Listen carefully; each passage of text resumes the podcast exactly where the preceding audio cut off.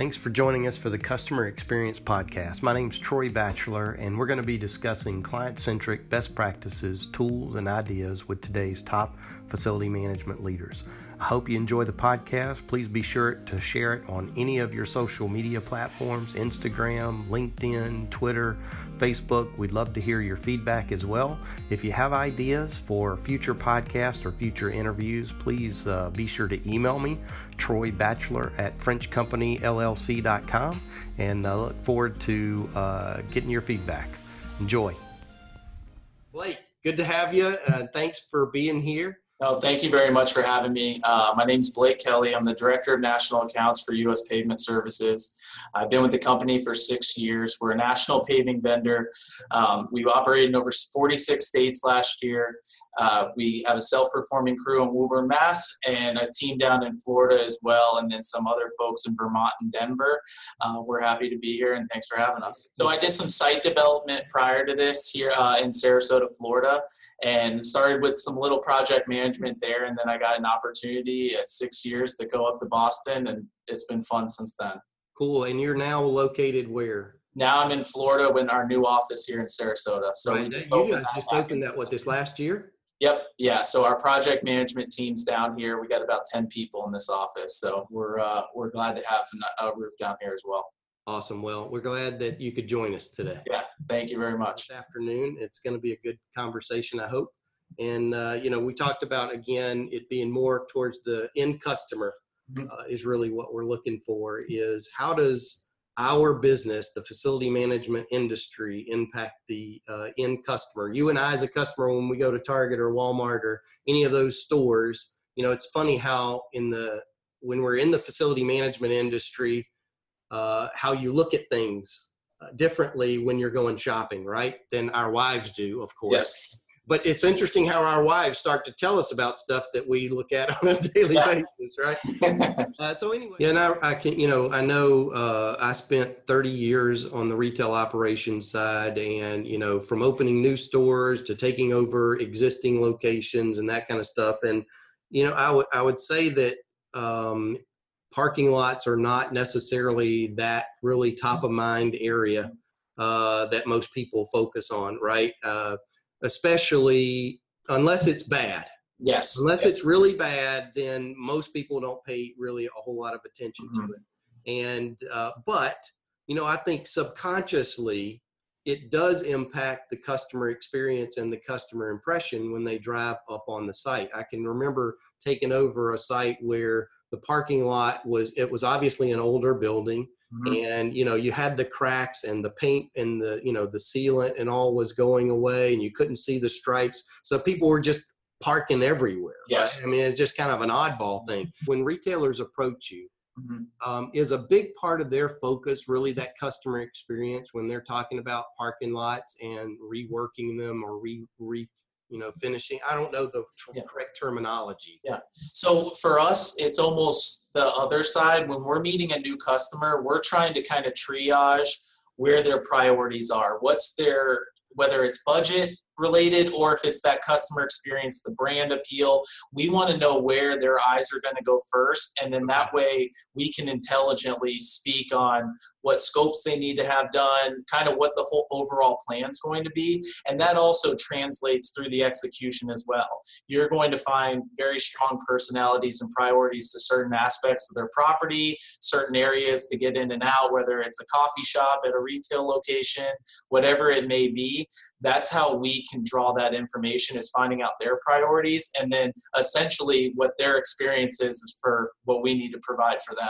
From that all of this when you talk about the customer experience um, we introduced ceo ready this past off season with our team and yeah, now before you jump into that so ceo ready uh, and, and you can kind of give a little bit of backstory to that. Ceo ready i've seen the posts and the uh, things on your blog and I've also seen them on LinkedIn, and you guys have posted those a number of different places. So, yeah, give people a little bit of background as kind of what it is and how it started before we jump into kind of uh, the rest of the details. Yeah, yeah. So um, we started it out actually two or three years ago when we really did an overhaul to our project management team, mm-hmm. and that was the big key to this: is how do we train our people so that no matter who comes on site, we're ready. So if the CEO of Home Depot comes out there, we're ready to go. If the CEO of our company comes there, he came by today, we're mm-hmm. ready to go. At any point in time, you're at that level of what you're showing to the customer.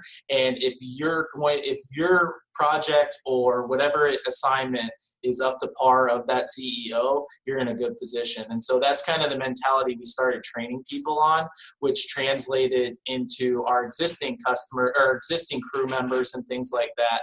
So really from our project management level all the way to our admin staff answering the phones in our office, we're all prepared that you might have a CEO call you and you want to be CEO ready.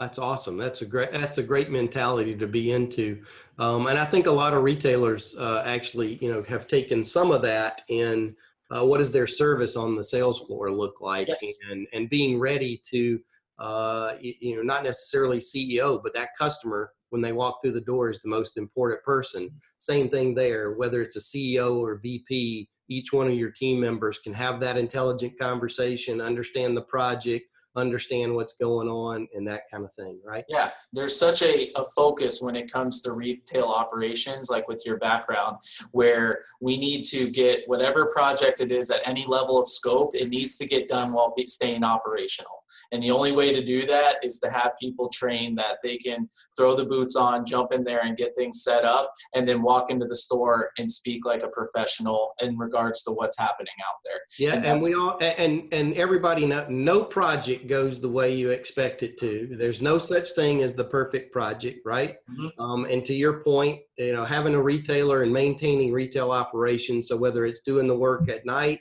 or overnight or making sure that the customer is not interfered with uh, because that costs dollars and that's Absolutely. you know that's ultimately and not just dollars as it relates to that moment mm-hmm. but an impression as to uh, and that really uh, goes back to the impression of the retailer yes now when you're on site you are now a representative of whoever that retailer or company is that you are on site for. Whether you work for US Pavement or not, yeah. you now become a Home Depot employee or you now become a Target employee. Yeah. All of those types of things. And people don't really realize that. Um, no, and it's true. And the other side of it as well is when you talk about, you know, you talk about dollars being lost in that moment.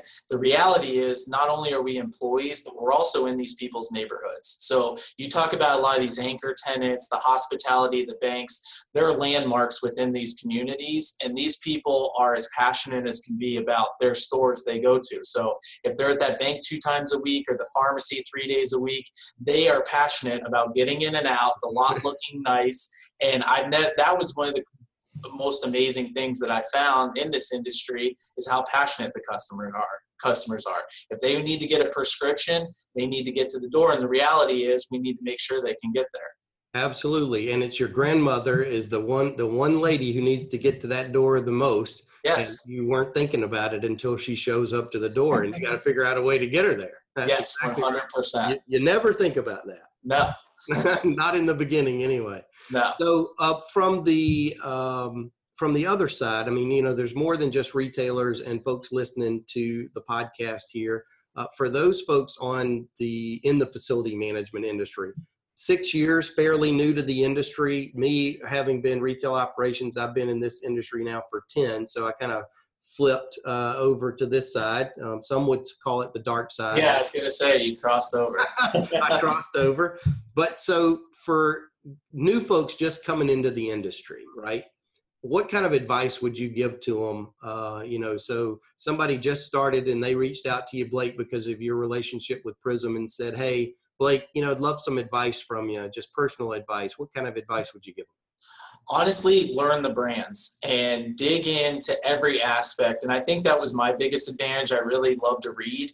And so when we would have that Home Depot big come out, I want to know where their stock price is. I want to know what they're rolling out as the new priorities. Are they rolling into e-commerce? You know, you can kind of plot out and get to the next level with your customers as you learn more about what they do. And you learn how they are in the moment, historically how they've been, and really kind of what their culture centered around. I like to hear from their CEOs. I love podcasts to listen to them because you really hear what the message is. And then as that gets translated through their organization, you also take that under the expectation and the new standard of how you need to execute work for them for any scope possible. So I would say digging as deep as possible to learning every aspect of them because you're going to find the na- the common terms they use, the priorities and things like that.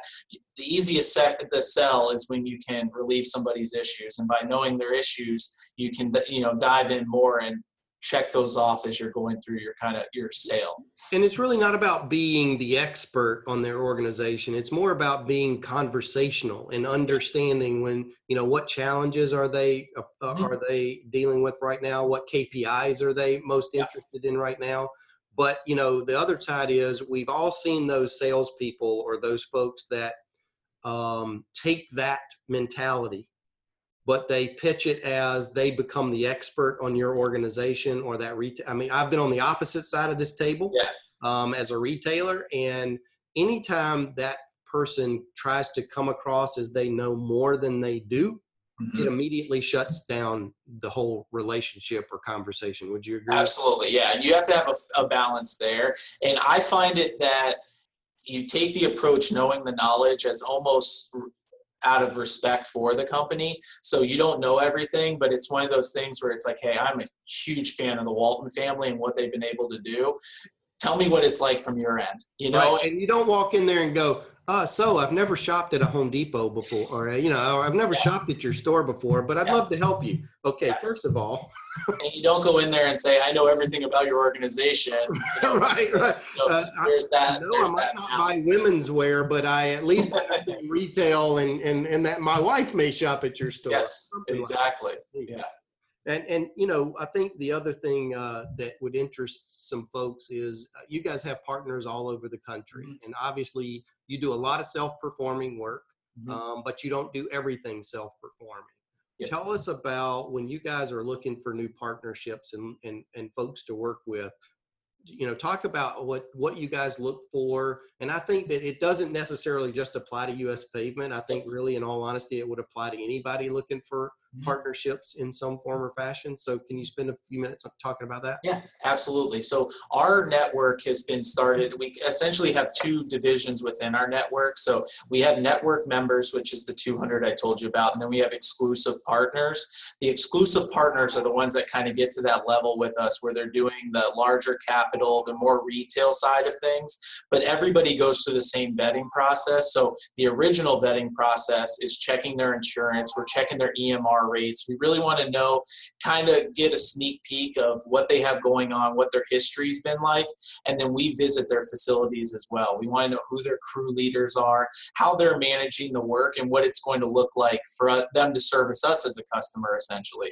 And so we want to get a real in-depth look at that end of things and then there's a process that they need to actually execute work for us. So they get through that original vetting process. That doesn't guarantee millions of dollars and thousands of projects. That's a start. And then we'll slowly grow them through the business so that by 18 months, two years, they become an exclusive partner and then they can do those higher levels. And then the other piece of it is reoccurring check ins because anybody in this industry knows the turnover rate is significant like other places, but it's high here being able to see who the people are each season. And the other side of it is with this being a seasonal business, a lot of guys get laid off, guys or gals, they're coming back. We don't know who's back for the spring. So it's reoccurring check ins as well. So we like to get in front of our crews and teams at least every six months, in a lot of cases more. We do a show um, for the National Pavement Expo every year where we have all of our partners there as well. Awesome. So, um, getting them in the door, great vetting beforehand, really taking a look at existing work, how they operate, and how they're going to operate for you. And then the reoccurring check ins to make sure that the same forming you met two years ago still up to par and they're still growing as a business and for their service and everything. Yeah, and that's just managing expectations on a regular basis. It's trust but verification, right? One hundred percent. Ronald Reagan said it the best. Absolutely, trust but verify. He did say it the best. I would say though, um, as it relates to this, empower your people and show them that it matters. And continuously tell them that because that's been the biggest thing for me is you know does it really matter yes it does every time and even if no one looks at it it matters and you maintain that and, and get that into your teams and they'll all be ceo ready so i would just say empower your teams and push the standard every single time absolutely and you know i think no matter the company that we work with uh, although that we don't directly talk to or interact with their specific customers, although sometimes we do, yeah. but that's really not our role in this whole relationship.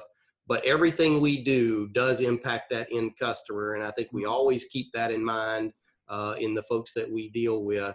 And uh, as a customer myself, it's always great to see companies out there like yours uh, dealing with uh, and understanding the customer's needs on the ground at the store level, at the location level. Yeah. And, uh, and it's great to see those CEO ready folks out there. So absolutely. Thanks, yeah. Blake. We appreciate your time and uh, I'll see you on the next podcast. Good deal. Thank you very much for having us. All right. Good deal.